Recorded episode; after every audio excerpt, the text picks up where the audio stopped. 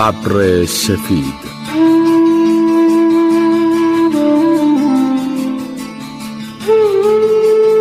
نویسنده آراویند آدیگا.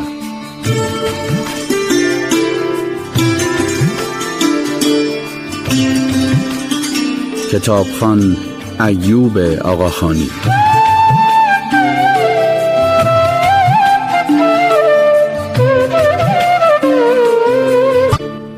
از قلعه مستقیم به امارت اربابی رفتم. پینکی مادام و ارباب آشوک منتظرم بودن. پینکی مادام تا منو دید گفت کجایی تو راننده؟ ببخشی ببخشی خانم. آیا آشوک گفت پینکی راننده رفته بود و خانوادهش سر بزنه. دهاتی عاشق خانوادهش شونن سوار ماشین شدیم. بیرون محبته خونه ارباب ننه کسوم و چند تا دیگه از زنای خانواده وایستاده بودن. ننه کسوم تا منو پشت فرمون دید دست تکون داد. نه که خدافزی کنه از اون مدل دست تکون دادنایی که یعنی حساب تو می‌رسم گاز دادم و از کنارشون رد شدیم. آخرین باری بود که خانواده‌مو دیدم. به جاده اصلی که رسیدیم پینکی مادام گفت اشوک حالا میگی کی برمیگردیم خونه؟ ببین عزیزم اینجا به ما نیاز دارن. چرت و پرت من نده عزیزم هند موقعیتش خیلی بهتر از نیویورکه. ده سال دیگه هند پیشرفته تر از آمریکا میشه. پینکی مادام زد زیر خنده. خندش عصبی بود. از اون مدل خنده هایی که آدم به یه جوک بیمزه میخنده. مسخره بازی در میاری برای من. من باورم نمیشه چه حرفایی می‌زنی. پینکی تو هند همه دوستمون دارن. نه همین راننده. گوشمو تیز کردم. بعد موقعیت خودم رو بهتر میفهمیدم. ارباب آشوک صداش آورد پایین. ببین چقدر ما رو دوست دارن. ببین چه جوری به ما محبت می‌کنن. کجای دنیا اینقدر بهمون احترام می‌ذارن محبت می‌کنن؟ تا رسیدیم خونه پینکی مادام یک کلم هم حرف نزد. ارباب آشوک هم چیزی نگفت. تصمیم ارباب آشوک خیلی برام مهم بود. حالا که تو هند میموندن پس به راننده دوم احتیاج داشتن. برای من خبر خوبی بود.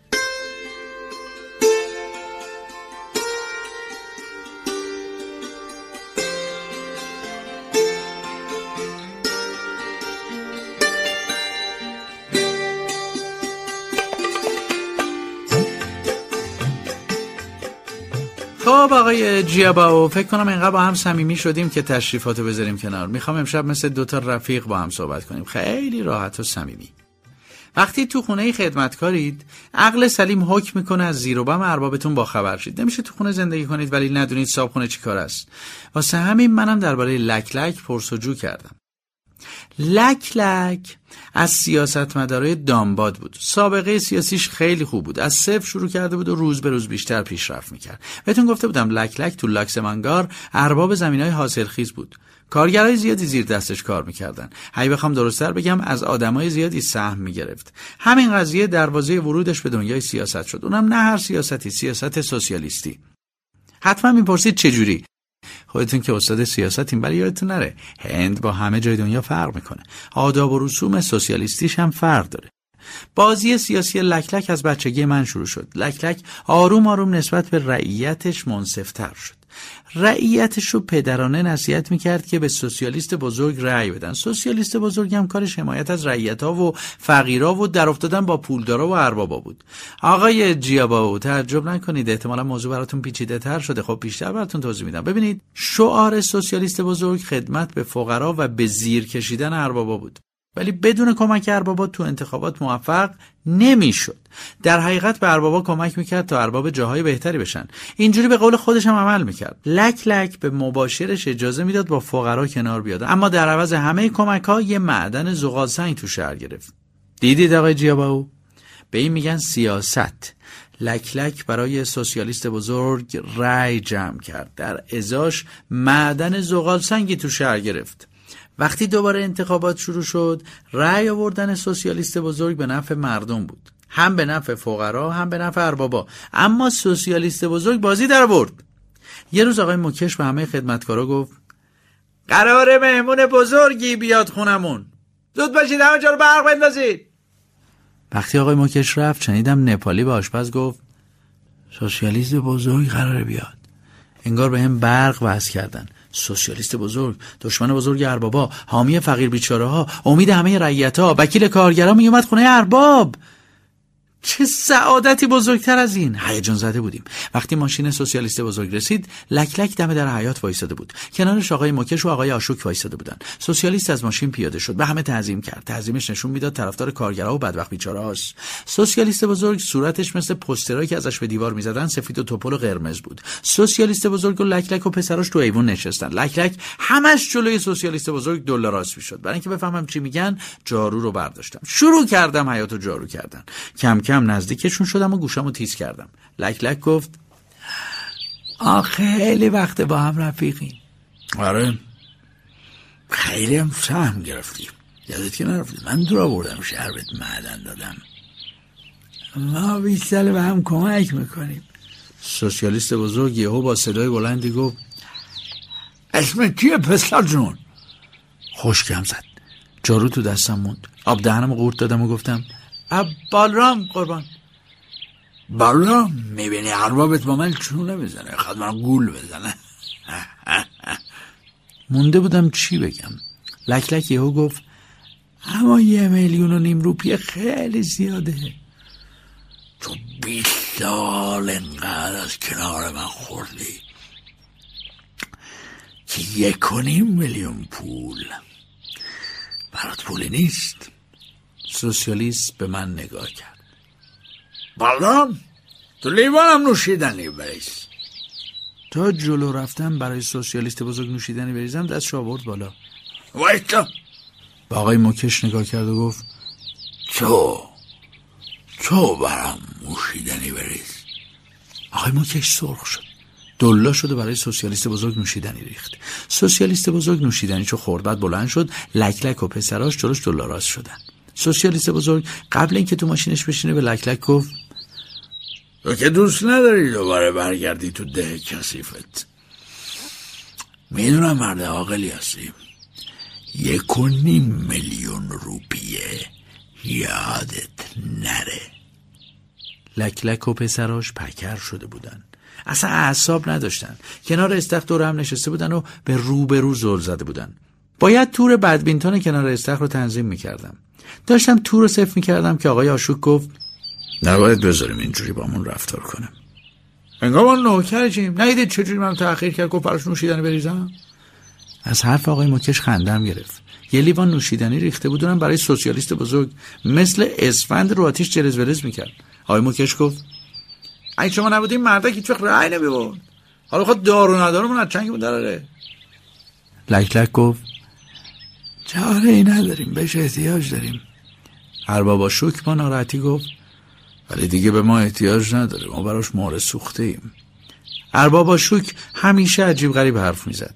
مهر سوخته دیگه چی بود؟ های موکش گفت باز بریم دلی. اینجوری عدتش خلاص بشیم لک لک رفت تو فکر. دیگه کسی چیزی نگفت. وقتی دیدم تور بدمینتون صفر شده و حرف اربابا تموم شده برگشتم اتاقم. روز بعد تا از خواب بیدار شدم کارگر نپالی بهم گفت تا هفته دیگه با آقای موکش و آقای آشوک و پینکی مادم باز بری دهلی. اولش باورم نمی‌شد. بالاخره از ظلمت و سیاهی می‌رفتم تو شهر بزرگ دهلی نو. آقای جیاباو وقتی برسید به هند اول باید برید دهلی. برای اینکه با دهلی آشنا شید باید از یه آدم مطلع و سرد و گرم چشیده در مورد شهر بشنوید. الان دیر وقته. فردا شب. براتون از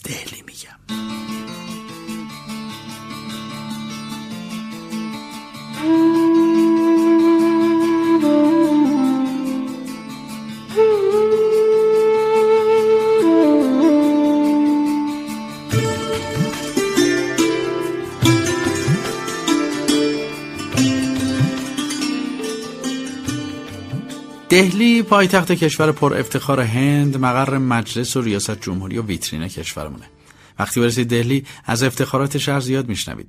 اما واقعیتش دهلی شهر شلوغیه. نمی‌دونم چقدر جمعیت داره. البته جمعیت مردم بی خانمانه تو خیابون کمتر از جمعیت رسمی شهر نیست. بی ها برای یه لقمه نون از دهشون پا شدن اومدن دهلی. همشون امیدوارن تو پایتخت یه کار پیدا کنن. ولی دهلی نه کار داره نه جا برای موندن. خونه هم خیلی گرونه. برای همینم همه جای دهلی پر بی خانمانه. تو خیابون وسط میدون کنار ساختمون زیر پل همه جا پر بی خانماناییه که هر جا شده چادرشون رو علم کردن. هر جا که جایی برای نشستن باشه غذا درست می‌کنن. همونجا هم غذای حاجت می‌کنن. همونجا بیدار میشن. همونجا میخوابن.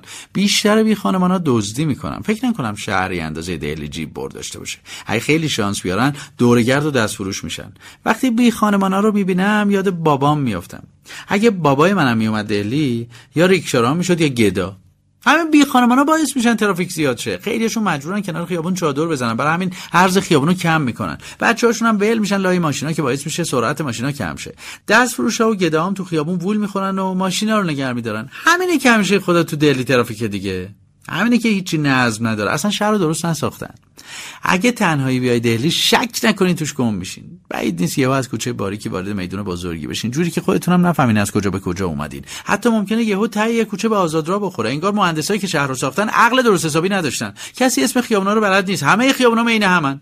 اگه مسیری که می‌خواین برین یه روبه باشه یه ساعته می‌رسین. البته اگه خوش شانس باشین از بس تو دهلی ترافیک زیاده را گم می‌کنین. راننده ها می‌دونن ولی مگه آقای موکش حالیش می‌شد. همیشه رو صندلی کنار راننده میشست. پینکی مادام و آقای آشوک هم صندلی عقب میشستن. آقای آشوک کنار گوش من گریز قور می‌زد. اوق بزن راشو بگیر بپیچ جلو. سریعتر برو. این خیابون احمق خیابون کناریش. باز گم شده راننده. پینکی مادام از دهلی خوشش نمیومد برای همینم به من قور می‌زد. چرا باید این حالو رو با خودمون میآوردیم دهلی؟ چقدر احمقی؟ چرا همش راه گم می‌کنی؟ حالم از این شهر به هم می‌خوره. رانندم که وسط شلوغ بازار را گم کرده. آقای آشوک مرد فهمیده بود. در حقیقت ارباب آدم خوشقلبی بود. اخلاق و رفتارش به اربابای دیگه نرفته بود. هر وقت تو شهر گم می‌شدم می‌گفت بلرام سعی کن رو پیدا کنیم. وقتی به دهلی اومدیم آقای آشوک و آقای مکش هومه شهر آپارتمان گرفتم بهترین جای دهلی همون هومه شهره چون از سر صدای ماشین و ترافیک دوره. وقتی از وسط شهر مینداختیم تو اتوبان از انتهای اتوبان به برجای شیکی می‌رسیدیم که اربابام توش آپارتمان گرفته بودن. وقتی به ورودی مجموعه می رسیدیم انگار از دهلی اومدیم یه شهر دیگه. آدمای برج با بقیه مردم هند فرق داشتن. همشون بچه های اربابا بودن. پولدارایی که از خارج برگشته بودن. چون به خارج و مدل زندگیشون عادت کرده بودن یه زندگی به سبک خارجی برا خودشون گوشه هند ساخته بودن. یه شهرک پر چیزای لوکس. پینکی مادام هم گفته بود همینجا آپارتمان بگیرن. هر وقت دلش برای نیویورک تنگ می‌شد یه سر تو مرکز خریدا می‌زد و می‌رفت سینما. معمولا شبا آقای آشوک و پینکی مادام بعضی وقتا آقای موکش رو میبردن مرکز خرید. جلوی در پاساژ ماشین رو نگه می داشتم وقتی اربابا پیاده می شدن می رفتم کنار خیابون پارک می کردم هر شب حداقل دو سه ساعت منتظر می موندم شبا همه اهالی شهرک سرازیر می شدن سمت مرکزهای خرید. دنیایی برای خودشون ساخته بودن. ما راننده هم دم در معطلشون میموندیم. راننده هم برای خودشون دنیایی داشتن. شب اولی که اربابو بردم بدون اینکه کسی بهم چیزی بگه فهمیدم جام تو مرکز خرید نیست. برای همین رفتم کنار بقیه ماشینای مدل بالا پارک کردم. راننده ها کنار ماشینا وایساده بودن. لباساشون هم شبیه هم بود. اونیفرم نپوشیده بودن. اما همشون شلوارای رنگی و لباسای چارخونه تنشون بود. صندلاشون هم قهوه‌ای یا مشکی بود. رفتم کنار بقیه راننده ها. تنها راننده بودم که اونیفرم داشتم. یکیشون بهم گفت چقدر به تو بدم بچه لاتی؟ راننده هم قد و قواره خودم بود. مثل همه راننده هم تیپ زده بود. صورت و دستاش پیسی داشت. تیکه های سفیدی تو صورت سیاسوختش بود. حتی رو لبش هم یه پیسی بزرگ بود. آقای نخست وزیر تو هند بیماری های پوستی مخصوصا پیسی زیاده. نمی‌دونم برای آب و هواش یا برای غذاهایی که می‌خوریم اما یه جا خوندم بیماری های پوستی مال رعایت نکردن بهداشته. خب ما هندیا رسم نداریم هر روز دست و رومونو بشوریم. بگذاریم با راننده لب پیسی همون شب اول آشنا شدم. بهش گفتم شاک راضیم این ناکر وفادار. حتما دلی متنفری ها بچه دهاتی های ستا تو دلی گیج می‌خورن گنگور میشن. خندید و دستشو گذاشت رو شونم. یه قدم از جمع فاصله گرفتم امم به تو نسیحن تو دلی خیلی معطل اربابات میشی. ارباب دور مهمونی خرید تو باید یه لنگه با منتظرشون بمونی. پس باید خودتو سرگرم کنی و یعنی دیوونه میشی. دستم تو جیبم بود. به ماشین دیگه ای تکیه داده بودم. خوب بود. بالاخره یکی پیدا شد بهم بگه چیکار کنم. راننده لپیسی دست به سینه روبرون واساد دهتی خوندن نوشتن بلدی آره. پس یه مجله حوادث حتما کنار دستت باشه. سرگرمتون کنه ارزونه من آقای جیاباو تعجب نکنید. مطمئنم الان چشمای تنگتون از حدقه می‌زنه بیرون. فکر نکنید راننده ها یا خدمتکارایی که مجله های حوادث رو می‌خونن حتما سر اربابشون رو می‌برن. واقعیتش اینه که همه خدمتکارا دوستان سر اربابشون رو بکنن ولی جرأتشو ندارن. مجله ها فقط برای سرگرمیه برای اینکه وقتی اربابا راننده رو می‌کنن راننده ها سرگرم شن. اگه غیر این بود هیچ وقت مجله رو اینقدر ارزون بین مردم پخش نمی‌کردن. اگه قرار باشه مردم علیه ارباباشون قیام کنن کتابای گاندی رو می‌خونن. همه که مثل من نیستن. بهتون گفته بودم من ببر سفیدم. با همه فرق دارم. پس اگه اومدید هند و تو دست راننده تو مجله حوادث دیدید نترسید. لپیسی بهم گفت. این انداتی عربه تو کجا؟ دانباد حتما تو کار زغالسنگ اربابای زغالسنگ جنسشون خرابه. سر دوزان کلا می‌زنن. لپیسی نزدیکتر اومد. صداشو آورد پایین. ارباب هرچی خواست بهم بگو؟ به گلف از نوشیدن انگلیسی تو سفارتاش ندارم بعد چند ساعت آقای موکش و آقای آشوک و پینکی مادام با کلی کیسه خرید اومدم بیرون. تا دیدمشون دویدم کیسه های خرید رو ازشون گرفتم. اندازه وزنشون خرید کرده بودن. در ماشین رو براشون باز کردم و کیسه ها رو تو صندوق عقب گذاشتم. بعد با هر زحمتی بود راه برگشت رو پیدا کردم. آپارتمان اربابم تو بهترین برج شهرک بود. آپارتمانشون سر جمع اندازه انباری خونه دانبادم نمی‌شد. نمی‌دونید چه ذوقی برای قوطی کبریتشون می‌کردن. با آسانسور رفتیم طبقه 13 همه دهلی از پنجره آپارتمان معلوم بود. البته منظورم همه همه دهلی هم نیست فقط بخش نوساز و آپارتمان های شیک و پاساژهای پرزرق و برق پیدا بود. برجا رو یه جوری ساختن که یکی مثل پینکی مادام فکر کنه هنوز تو آمریکاست. زاغا و کسافت ها تو دید اربابا نیست. پشت ردیف برجا چادرا و خونه های حلبیه. لای آشغالا و کپه های کسافت زاغنشینا تو هند واقعی زندگی می‌کنن.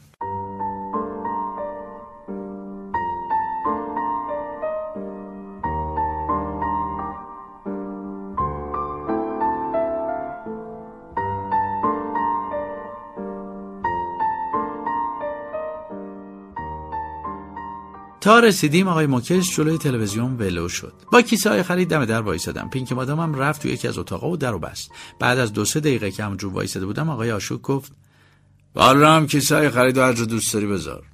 چند قدم جلوتر رفتم تا کیسه رو کنار میز بذارم. آقای مکش گفت هر جا دوست داری یعنی چی؟ راننده کیسه رو ببر تو آشپزخونه.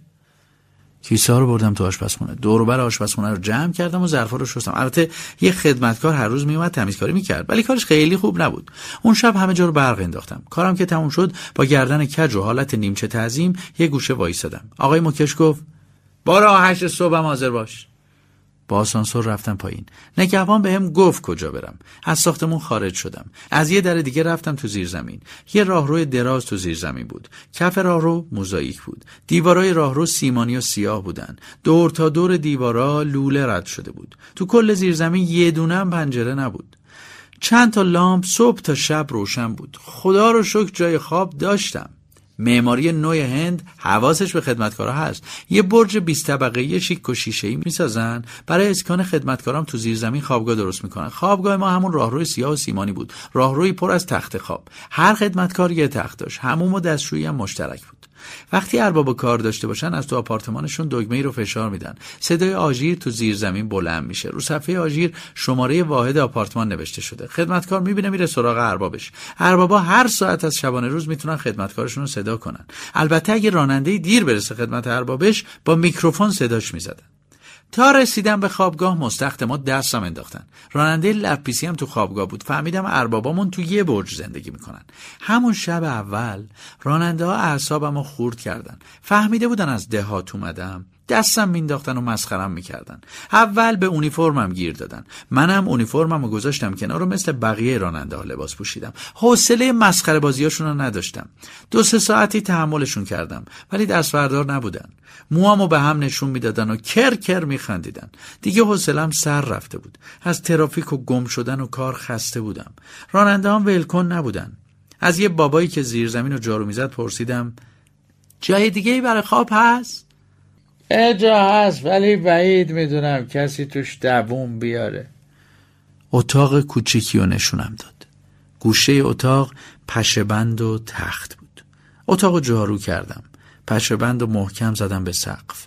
جای بدی نبود. نصف شب با صدای خشخش از خواب بیدار شدم. اتاق پر سوسک بود. سوسکا جیر جیر می‌کردن.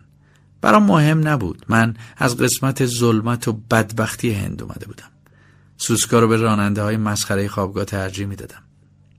خلاصه اتاق کوچیک و پر از سوسک خونه من شد.